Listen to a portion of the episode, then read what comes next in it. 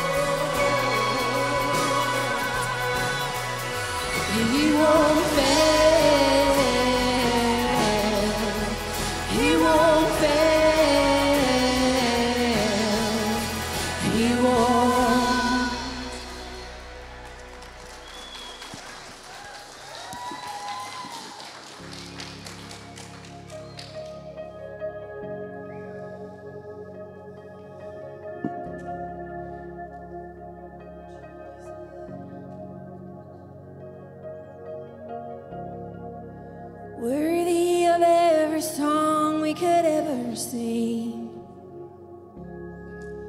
worthy of all the praise.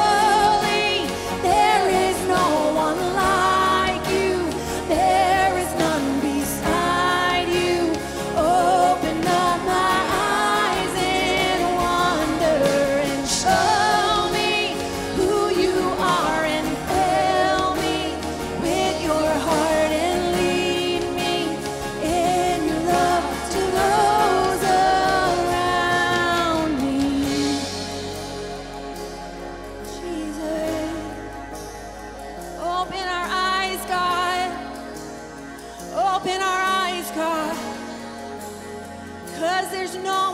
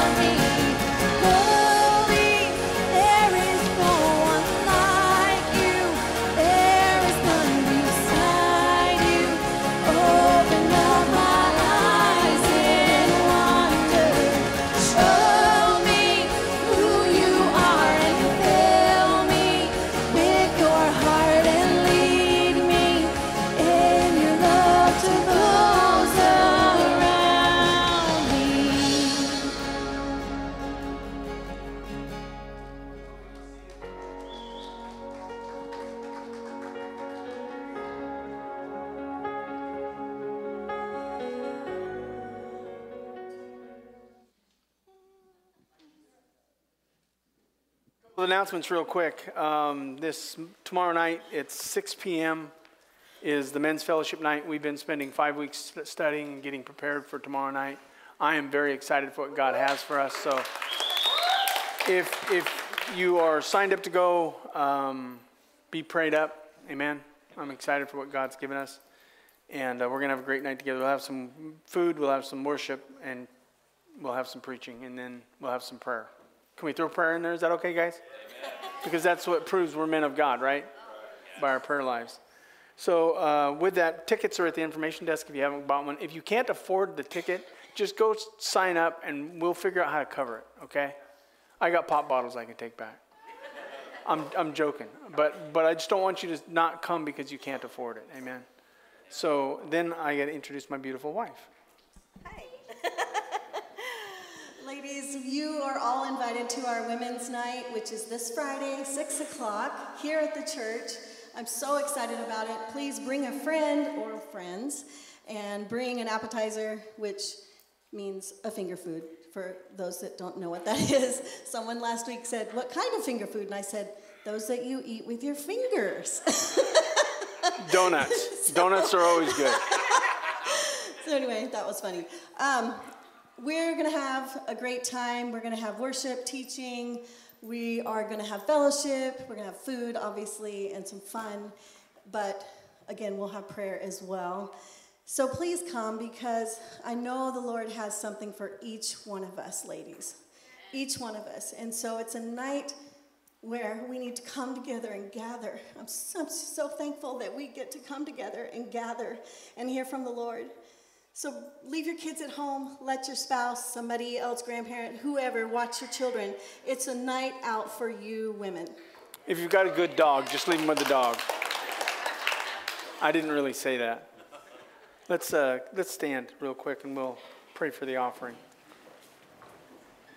Has God been good to you in 2023 financially? Yes. If He hasn't, let's pray about that, okay? Let's pray. Father, we know that all good things come from you. We know that everything that is provided for our families comes from you. It is not just the work of our hands, it's the work of our God. So, Father, there are some in this room, Lord God, that just might need some more. So I ask, Lord God, that you would open their hearts up to, to hear your voice and receive a blessing from you. And then when they receive that blessing, to honor you by making sure the world knows that their God answers their prayers. So provide for them in ways that they just can't imagine. You, your word tells us that we, you can do abundantly far more above that which we ask or think. So show them how amazing you are, God. We trust you. Bless those that faithfully support this ministry with their tithes and their offerings, and encourage one another in the things of God. We love you. We just pray that you are honored by our hearts in the cheerfulness of our giving. In Jesus we pray. And all God's people said, Amen. Amen. You can't be seated. We got one more song to do. Amen. So. Let's sing.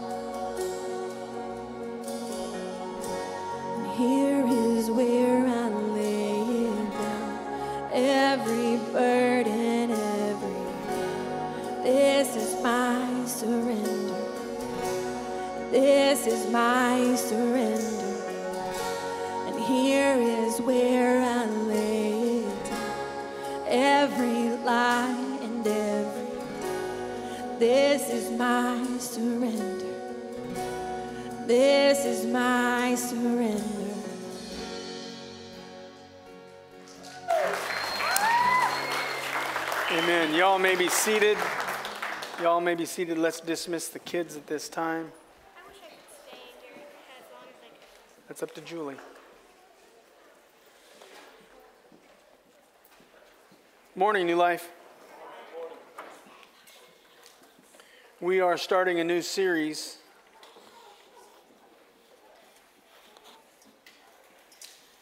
We are starting a new series. Um, I'm I can't remember what I called it in the in the PCO, the Planning Center Online. But the title is kind of uh, of the series is "The End Is Here," so I just want to encourage you. just feel like it's time to kind of clarify some things about what's coming in our world, in our lives. Are we okay with that? The goal is not to scare you, it's to inform you so that you can live life according to what's coming, not what's you think is coming. So what's what's going to happen? I do believe that I'm blessed to pastor at the most amazing point in history. I get to share Jesus at a time when what is promised and prophesied is here. What is promised and been prophesied is here. It's happening right now. And I get to pastor at this time. I'm pumped. But it's also a frustrating point in history because we're seeing the people of God not drawing closer to Him, but actually distancing themselves a little bit. So that's just a little piece of what we're going to get into. But we're going to pray first. Can we do that? So if you want to come up and pray with me, let's go ahead. I need to be on my knees today.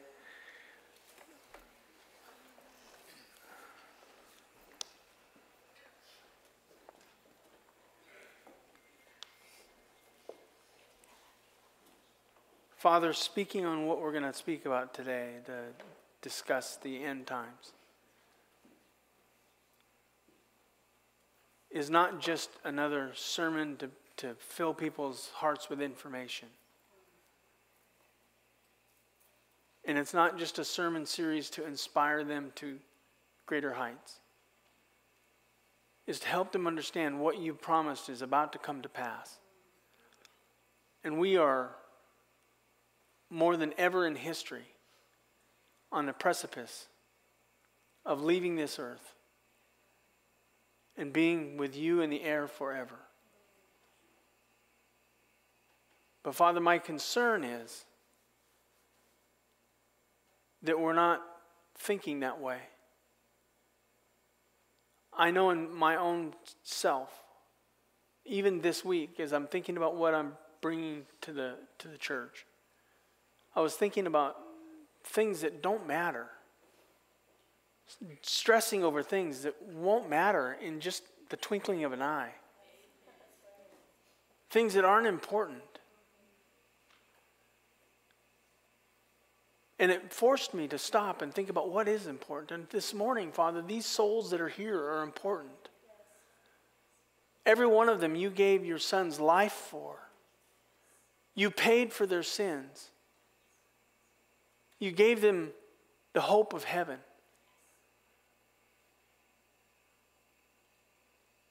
All because you loved us. I also know that there were times this week that I didn't live as if you were coming back. That I had attitudes and actions that were sinful and selfish not surrendered like it should be. So today, just at this moment in front of this congregation, I want you to, I want you to hear from me. I'm surrendering to you today. Everything I have and everything that I am belongs to you. Please help me today. Help me help them. We love you so. Take a moment and just tell Jesus how much you love him if you love him.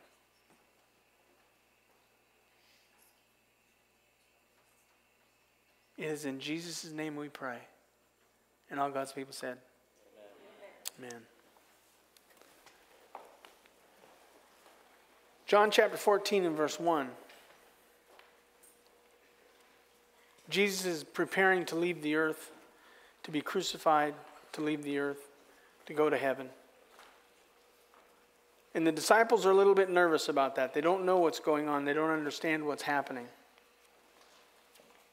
So Jesus tells them,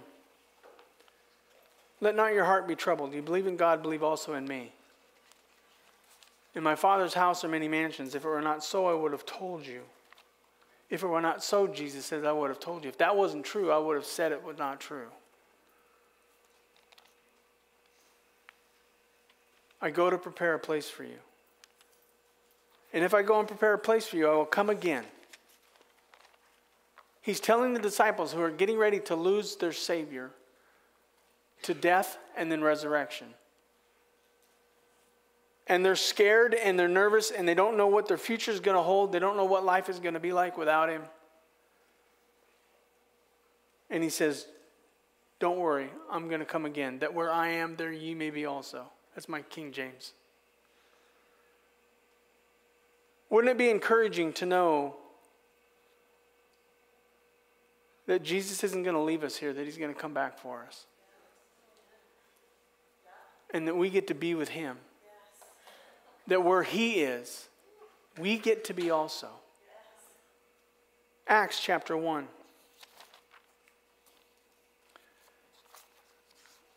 says something really cool. In the first book, O Theophilus, I have dealt with all that Jesus began to do and teach. he's writing this letter to Theophilus to teach him about Jesus. And he says, until the day that he was taken up after he had given commands through the Holy Spirit to the apostles whom he had chosen. That's John chapter 14, 15, and 16. And he presented himself alive to them after his suffering by many proofs and appeared to him during 40 days and speaking about the kingdom of God. And while staying with him, he ordered them not to depart from Jerusalem, but wait for the promise of the Father, which he said, You have heard from me, for John baptized with water, but you will be baptized with the Holy Spirit not many days from now. So then, when they had come together, they asked him, Lord, will you at this time restore the kingdom of the kingdom to Israel? And he said to them, It is not for you to know the times or seasons that the Father has fixed by his own authority. But you will receive power when the Holy Spirit has come upon you, and you shall be witnesses unto me in Jerusalem, Judea, Samaria, and I like the King James, the uttermost parts of the earth.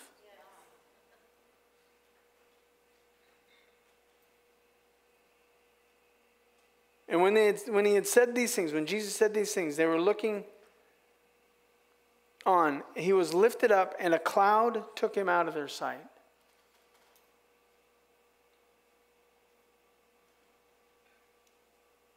That would be a weird day.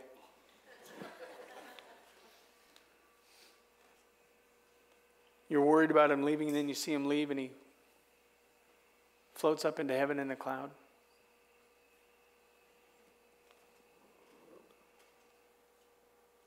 And while they were gazing into heaven, because you'd be just like dumbfounded, I would think. Did we just see what we just, did you see what I saw?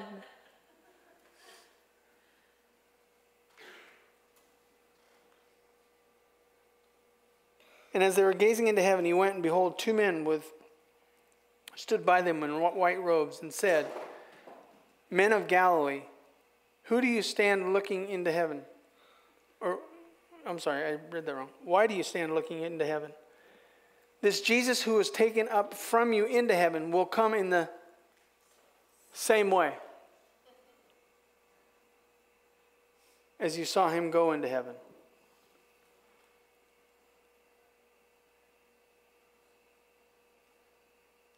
The same way he left is the same way he's coming back.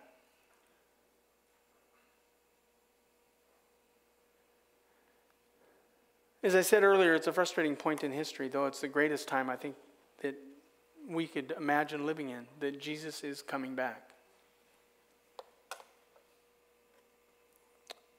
But it seems like there's a time that we're living in that the things of God are less important to people of God.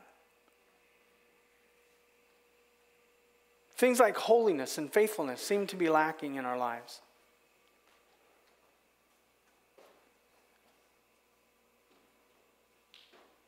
It's as if people are living as if there's no end to time.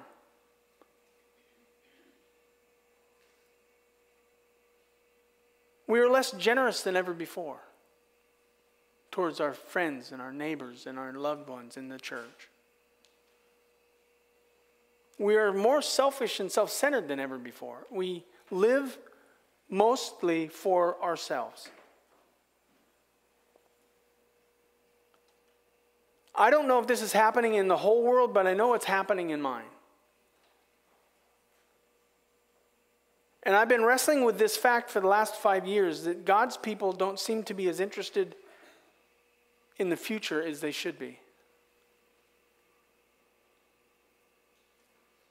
And I've been asking God what to do and how should I respond, and I've just been waiting for Him to give me an answer.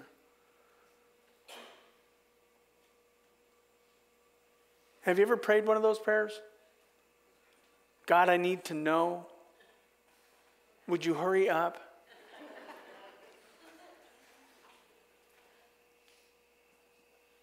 And recently, I feel like God gave me some understanding about what's different about today versus what was different in the day of the early believers. There's something different about them versus us.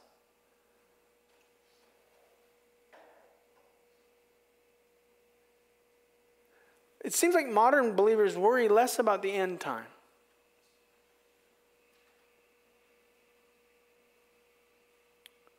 where the early believers had a healthy concern for it. They were concerned, not freakishly stressed out about it, but they were concerned. Most modern believers get their salvation badge and their baptismal certificate and start out being passionate for Jesus, and then pretty soon they just kind of fall away. They're not as faithful, they're not as interested, they're not as excited as they were at one point in time. They're not concerned about the future because they've got their future locked in because Jesus paid for their sins and they called upon Him and their sins are forgiven. So they know they're going to go to heaven when they die. So I can live on this earth any way that I want to. Amen. Am I the only one that used to say things like, I got mine? I must be the only one. Man, I'm messed up. You got a messed up pastor here.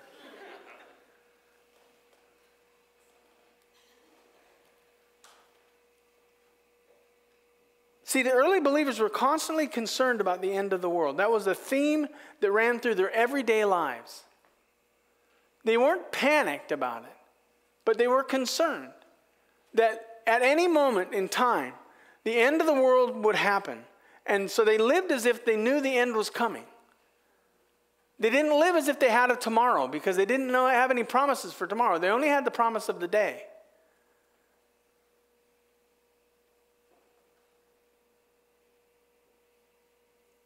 In Matthew chapter 24, which we're going to be a lot in in the next few weeks, so if you want to get prepped up, start with Matthew 24. The disciples asked Jesus three questions about the end of time because they were concerned about the end of time. They said, When will these things be? What will be the sign of your coming? And when will the end of time be? We, we, we all want that answer. And Jesus taught them that there would be many that would lead them astray. Like it was going to be a difficult time. Many are going to start leading people astray. There would be wars and rumors of war, famines, earthquakes, pestilence, but this is not the end. Jesus says it's going to start really getting harsh in the earth, but it's not the end yet. Jesus spoke of persecution for believing in Jesus Christ. He spoke of a great falling away from the church, which we'll talk about in a minute. He spoke of multiple false prophets who would participate in leading people astray, and that happens all the time now. Jesus spoke of a time when people will ignore law, laws of God and real love will be cold. I listen to people all the time say, I love you, but it's really a cold love. It's, it's, it's not a love that sacrifices a life for another. God, I feel so negative. Trying not to be. Jesus spoke of a time when the saved would require endurance, like it was going to be hard to be a Christian. It's not going to be as easy as just getting saved and then going your way. Like, it's going to be hard to actually be faithful to following Jesus. He talked about the fact that the gospel of the kingdom would be proclaimed in the whole world and then the end will come. Never before in history has it been as easy to spread the gospel to the farthest reaches, regions of the world because of cell phones and YouTube. Amen? I may talk about YouTube in the negative, but there's positive aspects of it. That's it, the gospel. He talks about at great length about tribulation and its terrors, and, and I, I, we're going to kind of talk about that in the next few weeks. He goes on in Matthew 24 to say that no one will know when the end is going to happen, which is frustrating to us because we want to know everything. We want to know the exact time so we can do what we want to do up until that time and then we will get everything right at that last moment. I've had so many people, as I've witnessed to them, tell me I'll wait until uh, right before I die to get saved. Good plan. Hope that works out for you. But there's that belief. This great concern was not just with the disciples, it carried through the epistles. 1 Corinthians 15, 50 through 53, 1 Thessalonians 4, 13 through 18, 2 Thessalonians 2, 1 speak of a rapture that we're going to talk about a little bit today, and I'll talk about a lot of it next week. 1 Corinthians 3, 10 through 15, 2 Corinthians 5, 10, 1 Thessalonians 2, uh, 2, 19 through 20 speak of a judgment seat of Christ where the things that we've done here for, the, for Jesus will be rewarded in heaven. Yes, there's going to be a moment where all believers will be rewarded for what they've done on this earth. Some of you will have great rewards, some of you will have teeny tiny ones.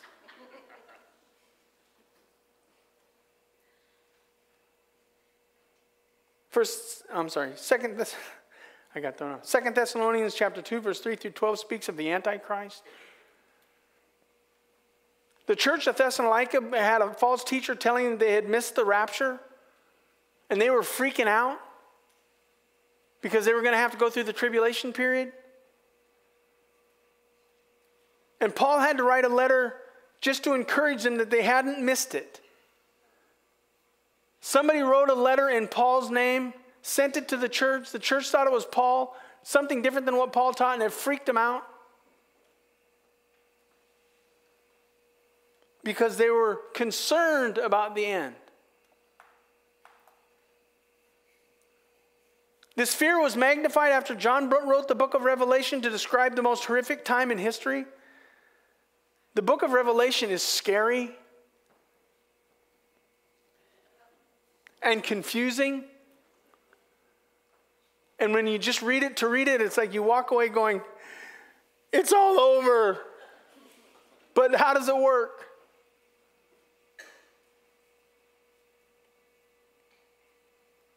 There was not a day, from what I've read, that went by that they did not wonder if it was going to be their last. And it wasn't a sad, depressed, the world is going to end. It was a hope that they were going to be with Jesus. This was not an idle curiosity, but an informed concern about what their future held.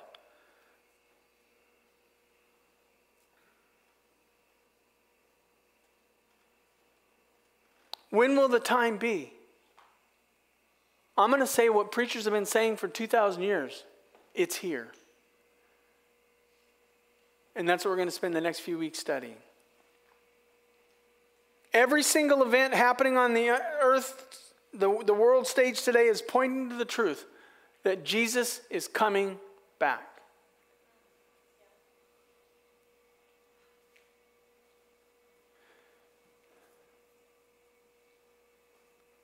And these prophecies of the end times that Jesus is coming back shouldn't cause us to fear, it should cause us hope, happiness, excitement that Jesus said he was going to come back, and now he's going to come back. And we get to be the ones that see him come back.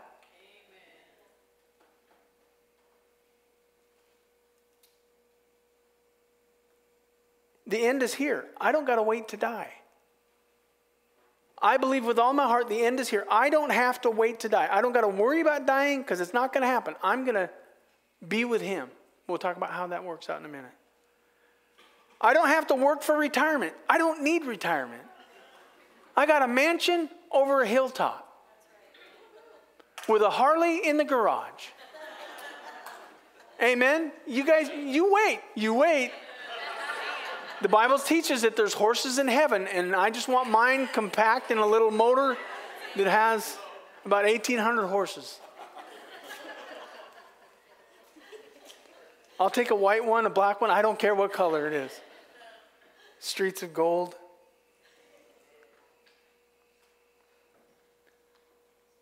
See, I don't have to wonder if the Bible prophecies are true. They're coming true in front of us. It is the end of time. I'm not going to try to create a panic as I believe a lot of preachers do when it talks about the when they talk about the end times. But I want to create a platform to teach you what the purpose is for the Christian in these last days. I don't want to panic you because that's not helpful. So I just want to, in this series, I, am not going to promote conspiracy theories because that happens a lot when it comes to the end time stuff. As people are trying to identify this guy is this and this nation is that, and I don't care. And I'll tell you why. Because Jesus is coming back. I just want to provide some biblical theology to give you guys a foundation to know how to live your last days. Sounds depressing when I say it. So let me give you the purpose. Let me, let me start by making a couple of simple statements. Um, this is all introduction. We're not going to get into the meat of anything until next week. So for those of you that are waiting for the theology to come, like we're going to give you some basics, but we're not going to go too far with it. The first time Jesus came to earth, the first time he came to earth, he came to earth as a baby. And he came to redeem mankind from their sins. The first time Jesus came to earth was to redeem mankind through the cross that he was going to have to suffer. He came as a sinless lamb to pay the price for mankind's sins. He was a lamb of God who shed his blood for the sins of mankind. The first time he came was to redeem. The next time he comes is to remove the church. You want to argue with me? Go ahead, but I'm just telling you, this is how it is. He came to redeem us, he's going to come to remove us. He will not touch the earth when he comes the second time, the first part of the second time. He will not touch the earth. He will meet us in the air. I'm going to make this so simple that the dumbest person on the planet could understand what's going to happen in the future. And I'm talking about me. I want to be able to understand this clearly. So, first time he came was to redeem. Second time he's coming. Second time, the first part of the second time, he's coming to remove.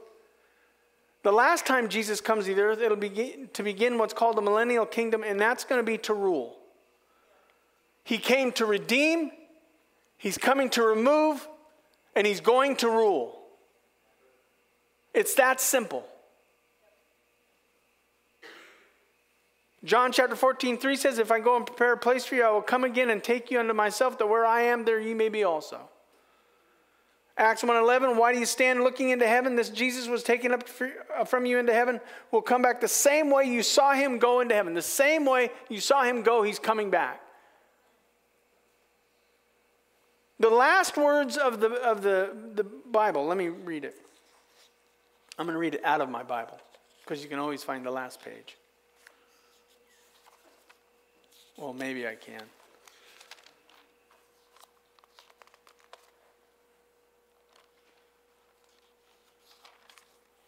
Revelation 22.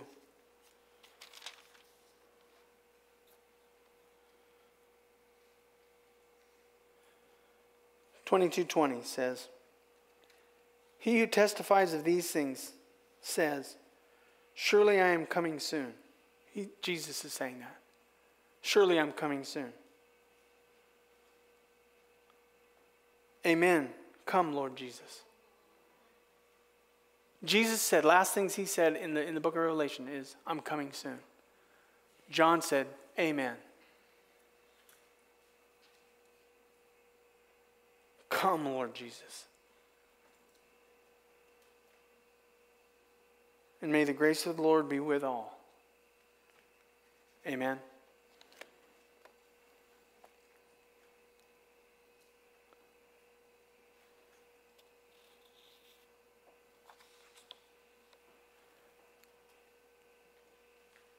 See, what I want to do is I want to teach you that we're not looking for an event. We're waiting for a person. His name is Jesus. The events will happen, but I'm not worried about the event. I'm concerned that Jesus will come back to remove us from this earth, and you will stay here and have to experience everything that the, the book of Revelation talks about.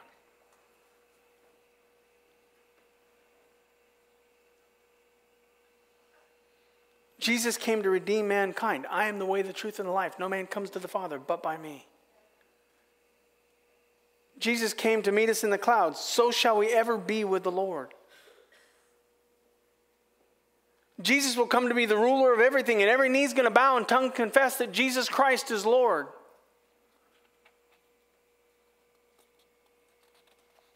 But what confuses people is we're not clear on what's next. And so there's two critical phases to the second coming of Christ that I feel just needs to be clarified. We're going to talk about rapture next week in detail. I'm just going to give you just some basics. Two things are going to happen next. Because Jesus already came, right? Jesus came, started the church age of grace, where we can come to know Jesus Christ as our Savior while we're on this earth by just trusting Him, calling upon Him, receiving Him as our Savior.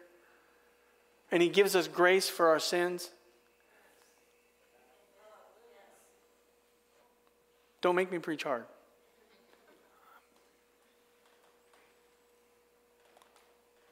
See, the second coming of Christ is not a singular event, and that's where we get confused. We think it's a singular event, and it's actually two different things that are happening. The first one is our rapture. 1 Thessalonians chapter 4 and verse 16.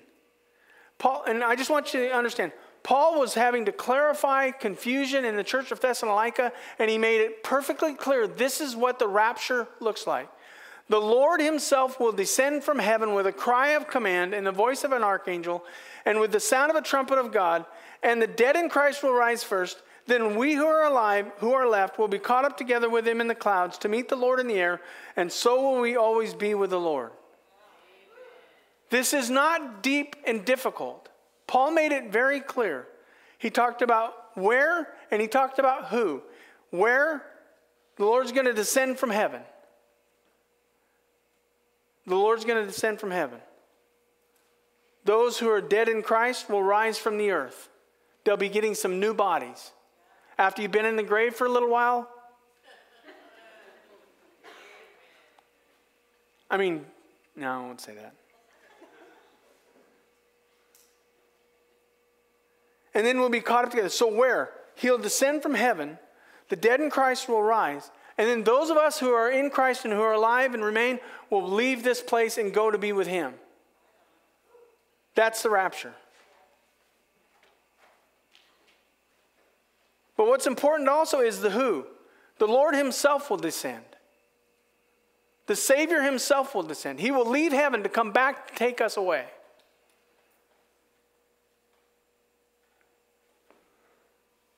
Then the dead in Christ will rise.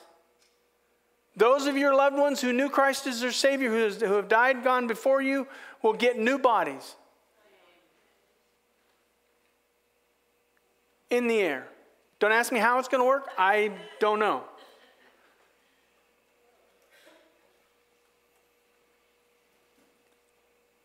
And the third who is the church, the live in the church.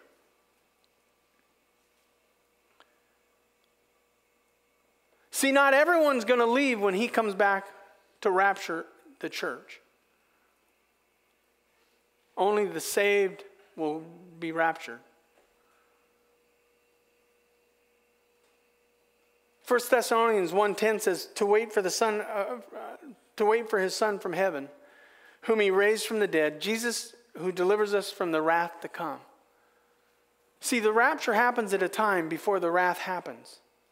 If you don't know Jesus Christ as your Savior, you're going to experience the wrath of God. I don't have to experience the wrath of God because I'm planning on being out of here.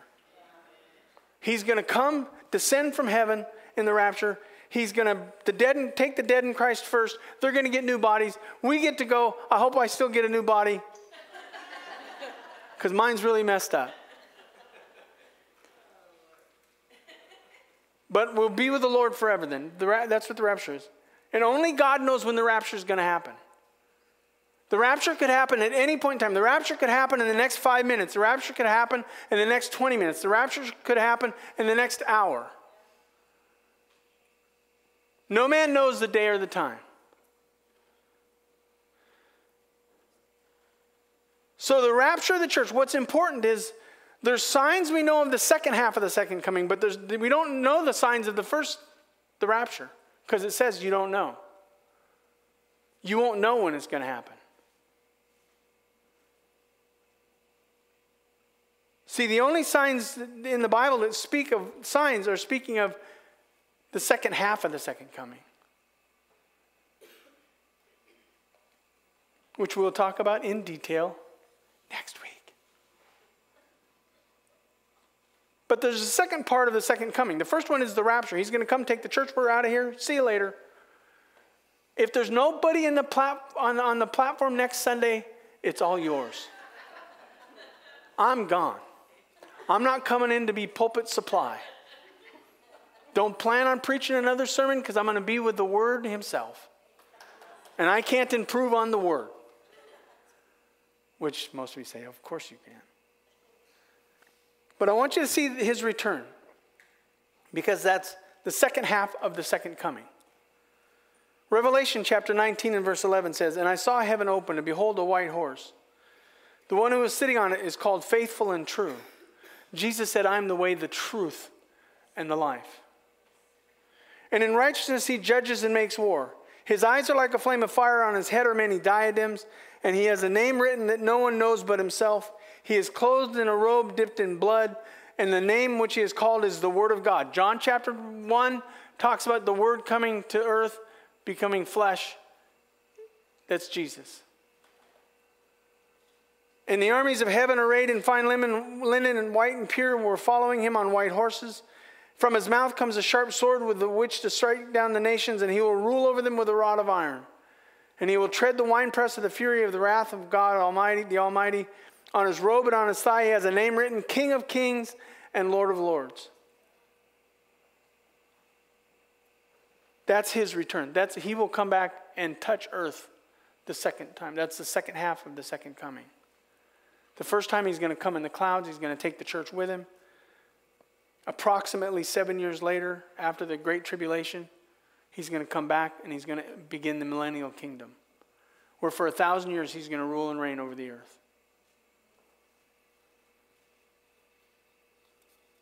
He will not touch the earth the first time, but he will touch the earth the second time.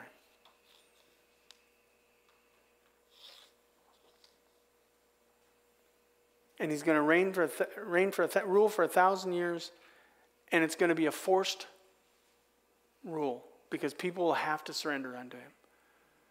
At the end of that thousand years, we're going to study here in the next few weeks. At the end of that thousand years, Jesus is going to, because Satan is going to be put in the pit for a thousand years, he's going to let him go, and then Jesus is going to destroy him. And he's going to be cast into the lake of fire where he'll spend eternity in that horrible place.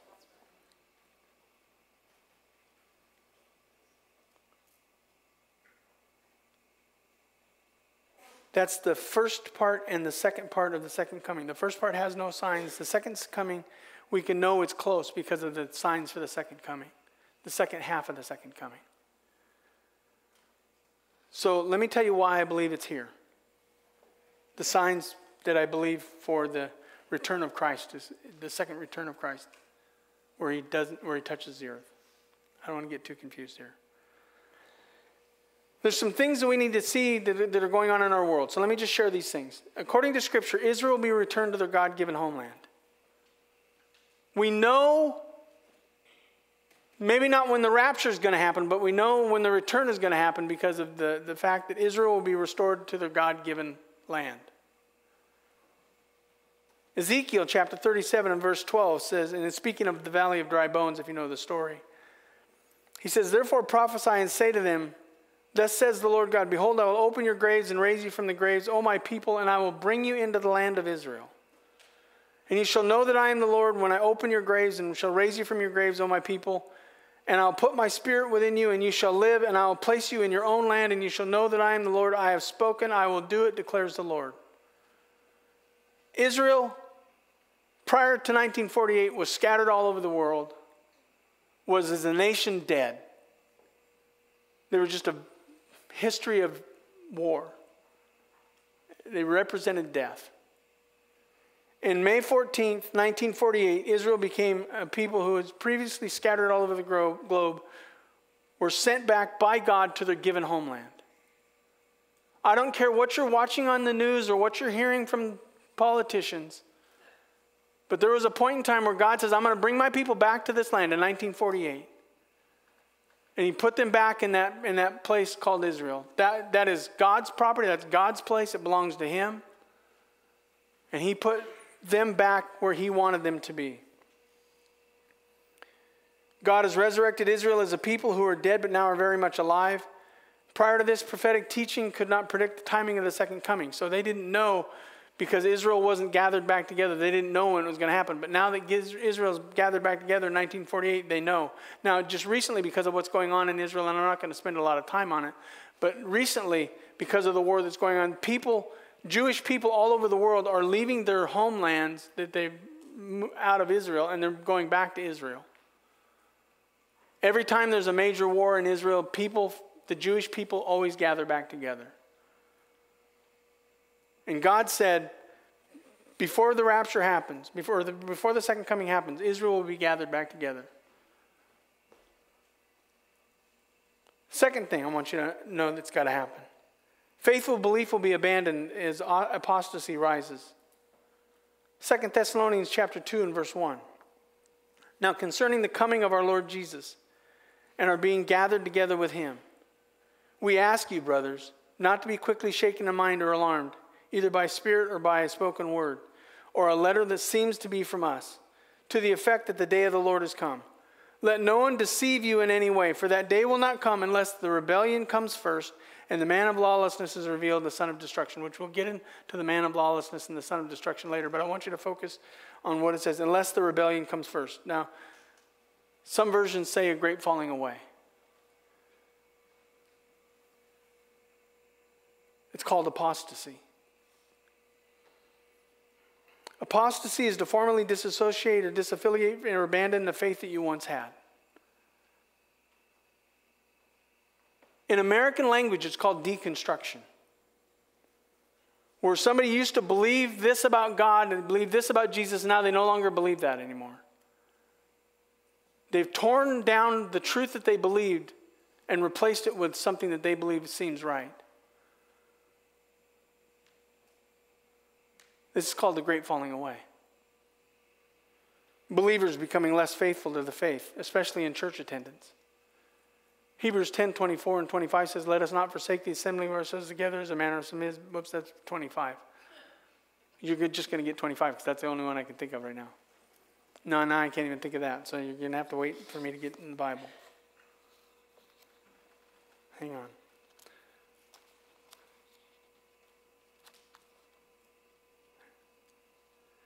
Come on.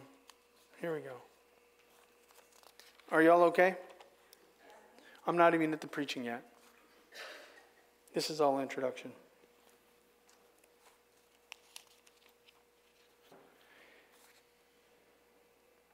Hebrews 10 24 says, Let us hold fast the confession of our faith without wavering, for that he who promised is faithful. And let us consider how to stir one another up into love and good works, not neglecting to meet together as the habit some is, but exhorting one another.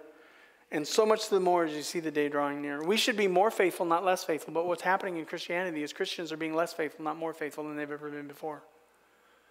Pastor 25 years, I, I've, I've watched how people view God and how now people are being less faithful than ever before.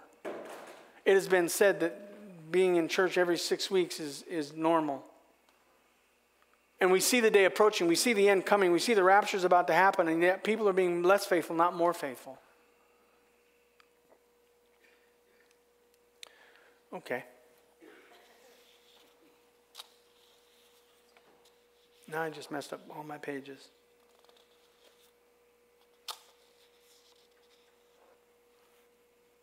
The church will be viewed as a negative in Christians' lives. Never before has the church been viewed so negatively by people who claim to be believers in Jesus Christ. She is the bride of Christ. She is the bride of Christ. If you don't if you say that you like me but you don't like my wife, you got a problem with me. Cuz I love my wife. I've given my life to live for my wife. This woman has given her life for me. So if you got a problem with her, you got a problem with me. You got a problem with the church, you got a problem with Jesus. I don't think Jesus can be your savior if you got a problem with his bride. I'll be that strong in that. I think that's apostate to say that you, you, you, you love Jesus but you don't love the church. Uh uh-uh. uh. can not do it. Impossible. You're lying. Ooh, that was fun. Jesus said the gates of hell will not prevail against the church, but that doesn't stop many from trying to tear down the structure of the church or the importance of the church in people's lives. Remember when you first got saved, how important the church was to you, and now all of a sudden it's not as important as it used to be? That's apostasy. And you know what we do then? We blame the church for why we don't want to go to church. You sit around in a circle and you badmouth the church for all of the problems. Of course, she's messed up. She's full of us. Look at who you got to be your pastor. Train wreck. What do you expect? Perfection? That's why I need Jesus. That's why I asked him to save me, to forgive me of my sins, because I have a problem with sin. And I needed to be saved. And now I'm surrounded by a bunch of people that were sinners too. And we're trying to figure out how to do life together, how to like each other, how to love one another. And half of us don't even like ourselves. Before he returns, the church will be torn down. And it won't be her fault. It won't be her fault. Third thing that's going to happen the world will groan and people will die.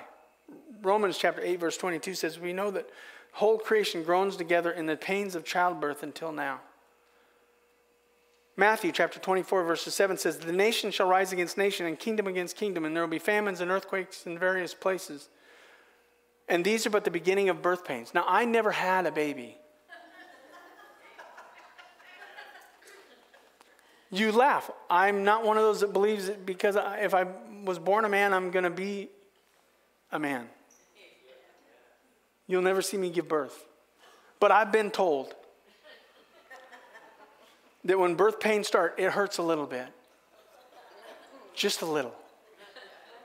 And then it gets progressively more intense. Is intense a good word, ladies?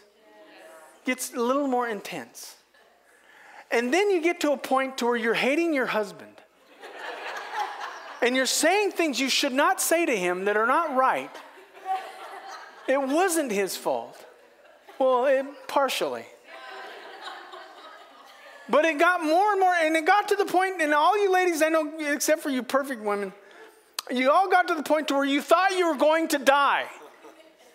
If that little thing did not get out of you fast, you were going to die. That's what God's talking about. The world will groan and people will die. Earthquakes, disease, death is happening on, in an alarming rate. During COVID, 0.006% of the world's population died. And we freaked out. According to the book of Revelation,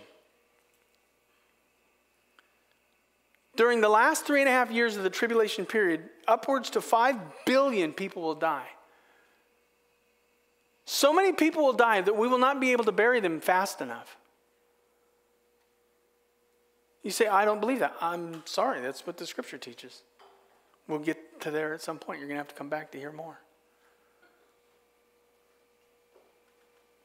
Could you imagine two thirds of the earth being dead in three and a half years? All of us would know somebody, or not several, not, not just know several. That, that's what's going to happen before the return of Christ. Acceptable sin will increase. Matthew chapter 24, verse 10.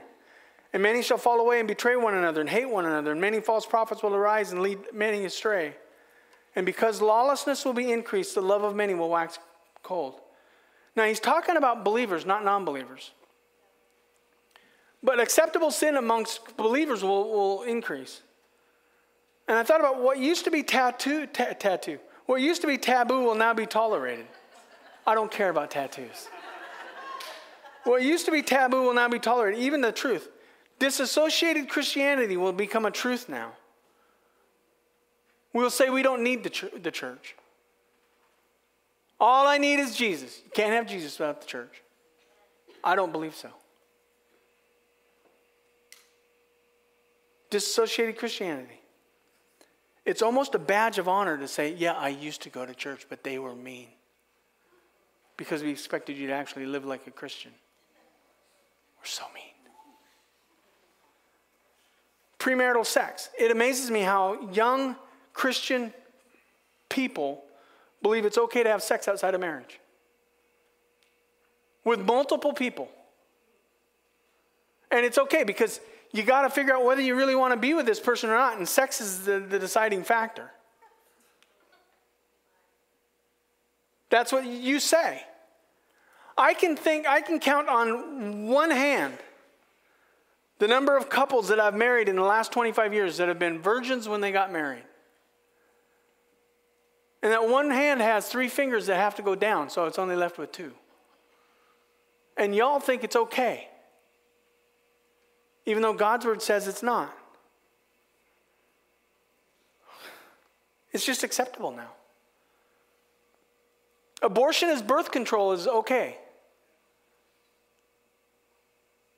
And for those of you that want to beat your drum about abortion, God's word tells us that we're supposed to be fruitful and multiply on the earth. We're supposed to be having lots of babies. Amen. right? And yet, how many people, Christian people, are okay with birth control?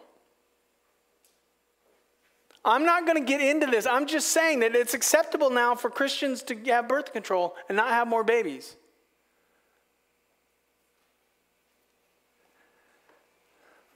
I'm going to sit down. Is it not acceptable now to, to is it not acceptable now to get a, a vasectomy so that you don't have more babies? Even though God's word tells us to be fruitful and multiply? Say, now you're sounding cultish. No, I'm telling you what the Bible says and what we've done with what the Bible says.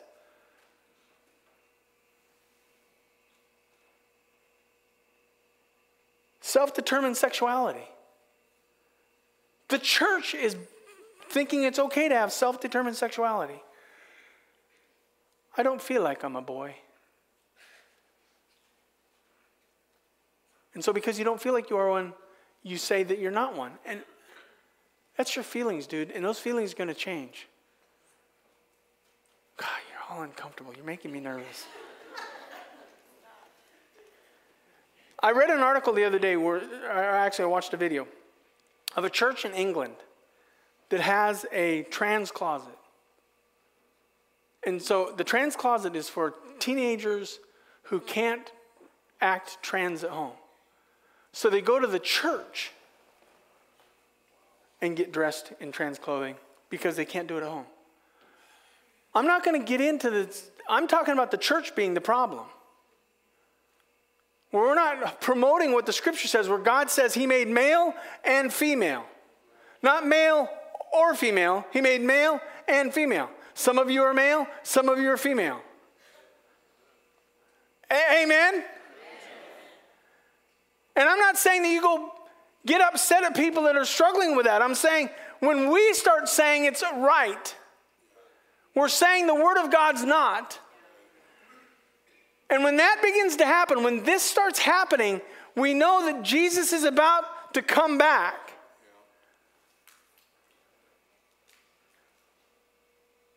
No longer is the Word of God the line we don't cross. We cross the line of the Word of God all the time. We know what it says about specific things, but we say, ah, yeah, I don't believe that. Just because you don't believe it doesn't mean it's biblically true. It just means you're adjusting your faith based upon how comfortable you are with what it says. And the love of many grows cold. Love's just not the same as it used to be. I, I watch young couples. I, I listen. I love my wife with all of my heart. We, she, I sent her off to do spend some time with God, and I was so jealous of God getting to spend time with her, and I didn't get to. Because I love that woman with all of my heart. There's Jesus and there's Deborah, and they're pretty close. And then there's some of y'all. It's a joke, kind of. But love's growing cold. The love for God is growing cold. The love of Jesus is growing cold. The love of the church is growing cold. The love towards broken people are growing cold. There are statements that we will make that are negative towards people just because they're going through something difficult. We say we love people, but we don't act like we do. Real quick, the world will be interconnected with everything being global. Let's go to Revelation 13, 17 for time. See that no one can buy or sell unless he has the mark, that is, the name of the beast or the number of its name. There's going to come a point in time where the government will be global. Governments are starting to work together like they've never worked be- together before. There will be a, an end time global religion. I hear this all the time from people who claim to be Christians who say, Why aren't churches working together? Because they're fine by themselves. We're not the same ministry as they are. Well, are, why aren't we working together? We don't need to work together. They're fine. But unity is what's being said we need to have. And you know what's funny about that? Is I watch unity in churches. Churches can't even be unified within themselves, let alone be unified with other churches. You can't even be unified in your own marriage. Amen? And you're trying to get us to unify.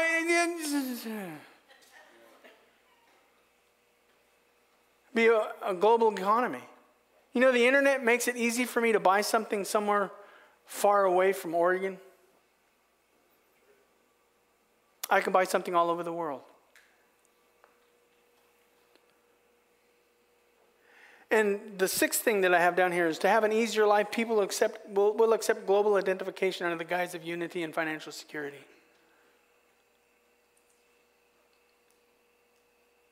No one can buy or sell unless he has the mark that is the name of the beast or the number of its name.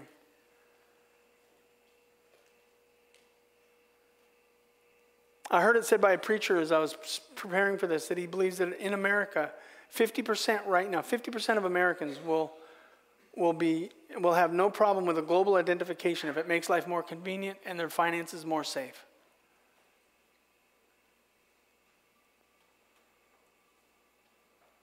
You will be fine with, an, with a, a, a global identification card that has all of your information on it as long as it's safe.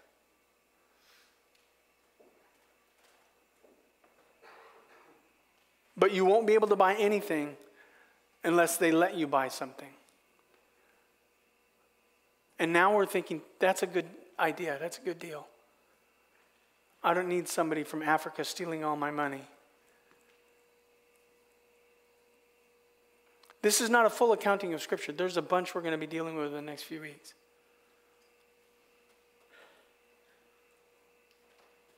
But the second coming is Jesus is going to come to take us up in the air. We're going to be gone real soon. And then he's going to come back and rule for a thousand years. And then the end is going to ha- the real end is going to happen.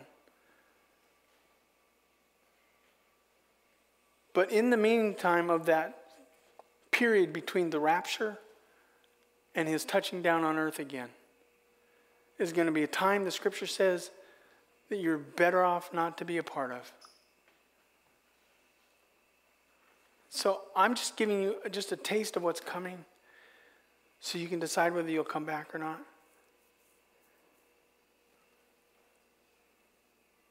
But it's, he's coming. He's coming. And you want to know why I did this today?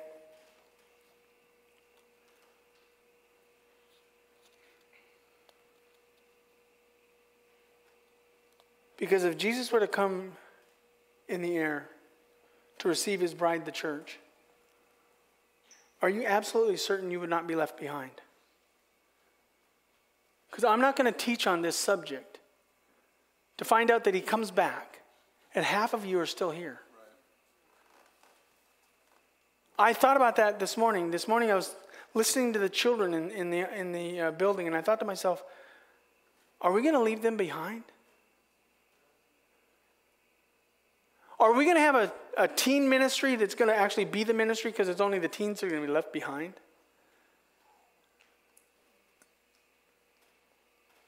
I mean, are we going to be, are we okay with that? I mean, if you teenagers want to play pastor, go ahead, but I won't be here to help you.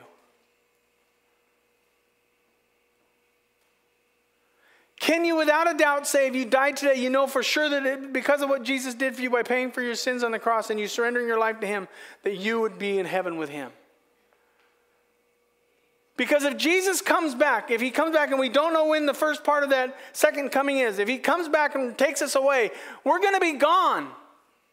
I won't be here. Jesus is my Savior. He died to pay for my sins. I called upon him and asked me to forgive me of my sins. I trusted him to be my Savior. He is my Savior. If he comes back, I'm gone. You can have my truck. My Harley. Fight my brother for it, it's his actually.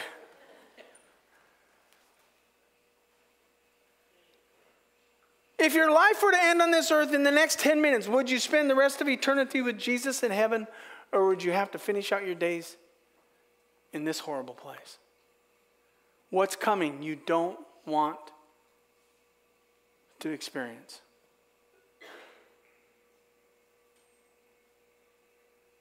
See, it doesn't do me any good to teach you what is going to happen.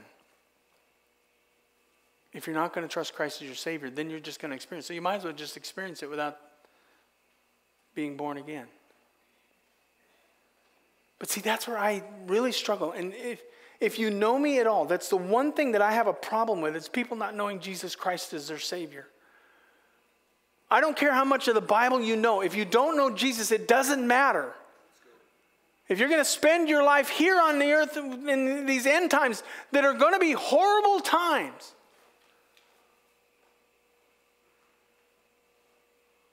then I'm not going to waste your time.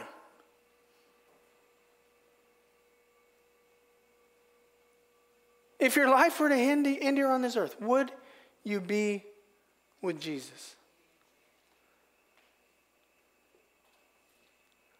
Well, Pastor, I want to know more about the plagues. We're going to talk about them. I'm just telling you, from this point on, from the rapture, up until the rapture happens, you want to be gone. You don't want to be here. You want your family to be gone. You don't want your kids and your grandkids and your neighbors and your coworkers and your friends. You don't want them to be here. We'll talk about that over the next few weeks. To give you an idea of why the early believers struggled with the end times because they were concerned that they were going to leave some people behind and Thessalonica was concerned that they got left behind and it freaked them out. Someone might say, well, how do we know he hasn't come back? Because I'm still here. and those of you who know Christ as your Savior, you're still here. Somebody said, Well, why don't you just tell us who the name of the Antichrist is? I, you won't know the name of the Antichrist. You'll be raptured first. If you know the name of the Antichrist, you've missed it. You're still here. You can figure out his first name. I don't really care. I'm not going to be here, and I don't want you here either. So, so let's stand. Oh, Lord, I do not know what's going to happen here. I think, I just, I, I just don't know. Gracious Heavenly Father, Lord, we love you. It's so simple to know that you've promised to come back. And there's two phases of that return, Father. One is to remove the church from this earth. And the second one is to return, rule and reign, get victory over the devil. And then we're going to live, so shall we ever be with you. I don't know the hearts of everybody in this room. I'm concerned about teenagers. I just have this concern about teenagers for some reason this morning. How they could be raised in church and not know Jesus Christ as their Savior. I don't want to leave a teenager behind.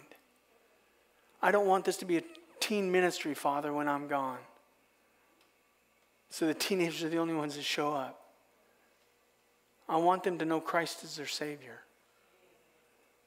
Because I don't want them to experience the hell they're going to have to go through on this earth when you've promised us a way out and is through Jesus Christ, so that when the rapture happens, we go together in the clouds.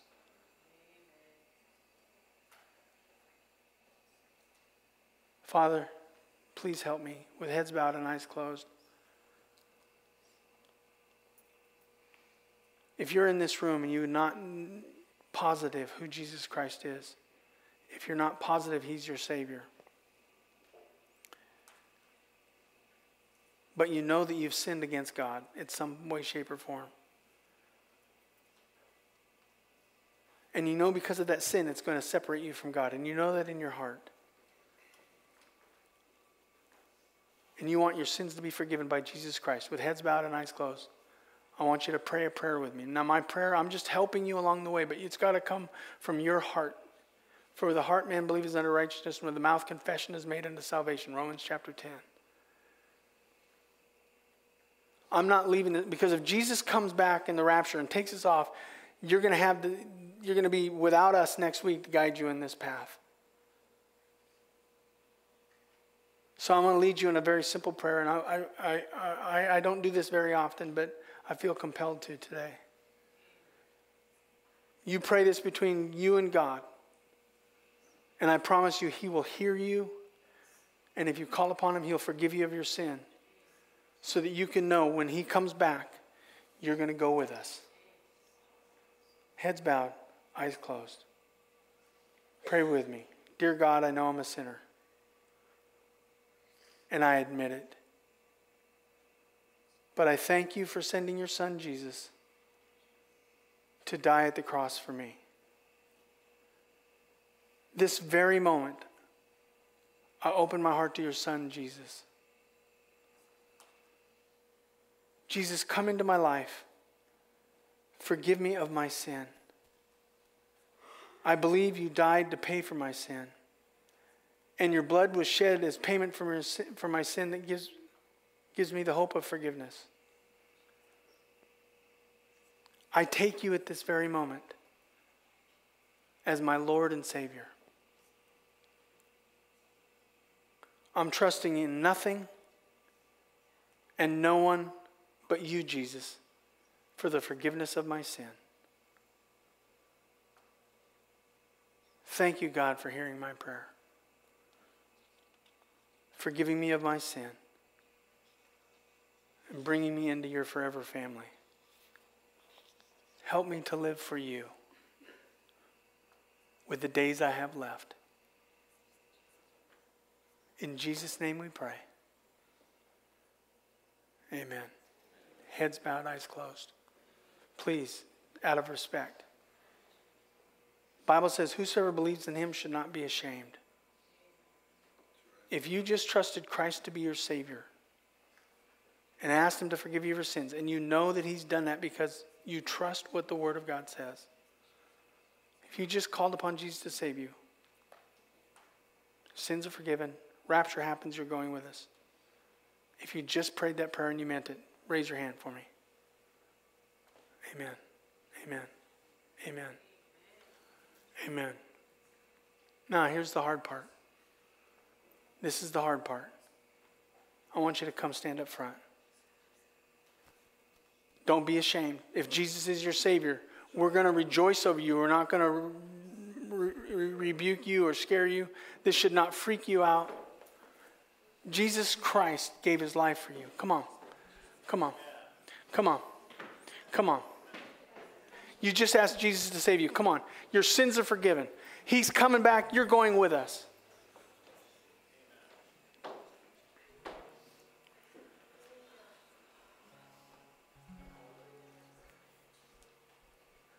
Come on, church.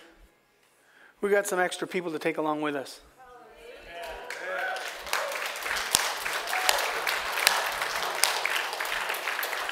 Okay, now here's the thing. Did you ask Jesus to save you? Yes, sir. Did you ask Jesus to save you? Did you? Did you? Did you? Did you? Did you? Did you? Have you? Did you? Did, look at these teenagers we got with us. Did you ask Jesus to save me? Did you ask Jesus to me? Did you ask Jesus to save me? Is he a little shy? That's okay. That's okay. I don't blame you. Did you ask Jesus to save you? Jesus. Jesus? Jesus? Is he your Savior? If you died today, where would you go? Where would you go? Heaven? Your sins are forgiven. Your sins are forgiven. If you died today, you go to heaven because of what Jesus Christ did for you. You should have peace that passes all understanding and a joy that's unspeakable and full of glory. You should be excited that He loves you this much. He loved you enough to give His life as payment for your sin. And you called upon Him and He saved you. You know what your next step is? Baptism. Need to show the world you're not ashamed. We can do that next week. Do we have a tide? I don't care. We, we, we want you to show the world that Jesus Christ is your Savior. And we, can, we can't see the spiritual transformation that happened in there when you prayed that prayer. But we want to see the physical transformation that happens when you say, I'm not ashamed of Jesus Christ. I've been buried in the likeness of his death. I've been raised to walk in the newness of life. Amen? Amen? Baptism does not save you, it will not send you to heaven. But it's a sign that, you're, that you believe it. I'm proud of you for standing up here because this is, this is not normal. Nobody came to church today to think they were going to stand up front with me. Let's pray.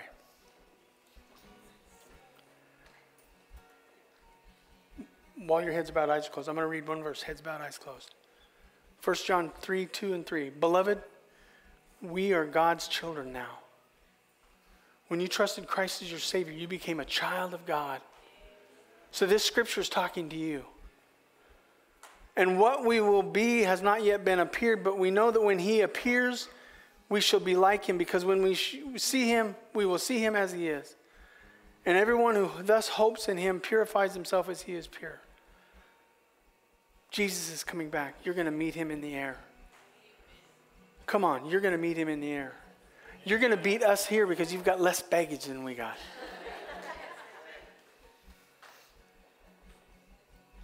You're a child of God now. You're beloved. Gracious Heavenly Father, Lord, I just want to pray for this group this morning. It is through the work of the Holy Spirit that you've transformed their hearts from sinners to saints that it is your spirit that cleansed them of the sin as they accepted Christ as their Savior. The Spirit of God came inside of them and just washed them clean. Applying the shed blood of Jesus to their hearts. And Father, now I know next week when I preach the next message in this series, when I speak of the rapture, it'll be a time of rejoicing because what was distant from you is now redeemed by the shed blood of Jesus Christ and their faith in you. It is by grace are we saved through faith, and that not of themselves. It was the gift of God, not of works, lest any man should boast. You just literally threw out gifts and they received them today.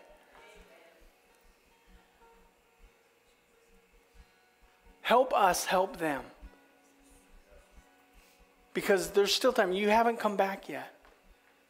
I'm a little more excited than I was earlier this morning because I didn't know who was coming with us, but now I know who's coming with us. Father, encourage their hearts. Let them know they're loved. Let us help them know they're loved. Let us love them. Let them know they're part of our family now. I'm the weird uncle, Father. The guy that just shows up and starts yelling crazy stuff but I will love them to the end. And I know this church will love them to the end.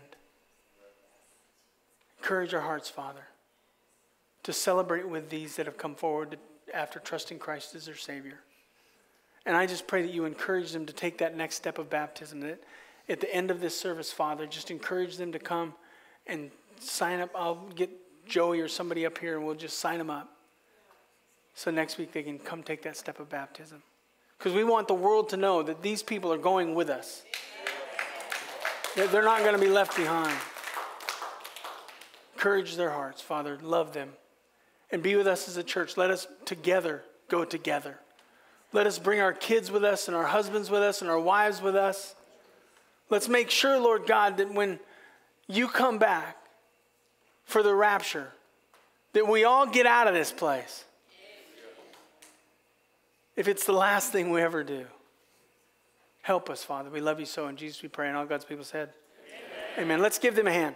You guys may be seated. You guys may be seated. Go ahead and grab your seats. We got a song we're going to sing. What are we going to sing?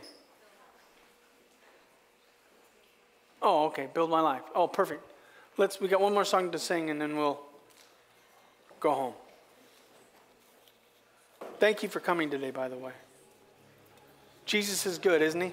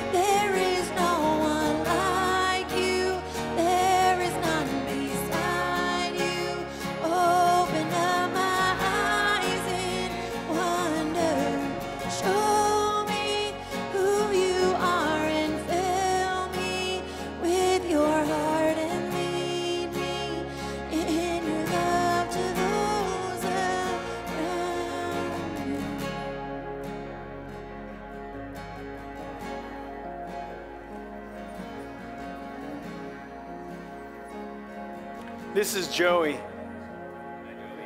Joey's one of our deacons. Joey says the tide is right next Sunday. So the time is right. Don't be ashamed of Jesus. If you've never taken that step of baptism, you just got saved, you never took that step of baptism, come and talk to Joey. And we'll sign you up for next week. Amen? We want the world to know that Jesus Christ is your Savior and you're not ashamed. Amen? So let me pray one last time. Father, I feel so much better this morning than I felt during the week. Because I was honestly afraid of what would happen if you came back and raptured this church off this earth. Who would be left behind? You say that you're not willing that any should perish, but that all should come to repentance. And I believe with that, I believe with all my heart. I'm not going to pastor a church that's going to leave people behind. I want them to know Christ as their Savior. I want them to feel the forgiveness of, of, of their sins. I want them to have home planned in heaven because of what Jesus Christ did for them. Let them not be ashamed, Father. Holy Spirit, be, begin to work right now because I know that the devil's going to be talking to them, trying to discourage them, trying to cause them to doubt. But your Spirit confirms whether they're born again or not. We look to you for that. Holy Spirit, help us. Encourage our hearts today. We love you. In Jesus, we pray. And all God's people said, Amen. If you're ready for baptism next week, just come up and see Joey. And otherwise, God, guys, thanks for coming. God bless. Got any more questions? Ask Pastor Mark. Sign up for the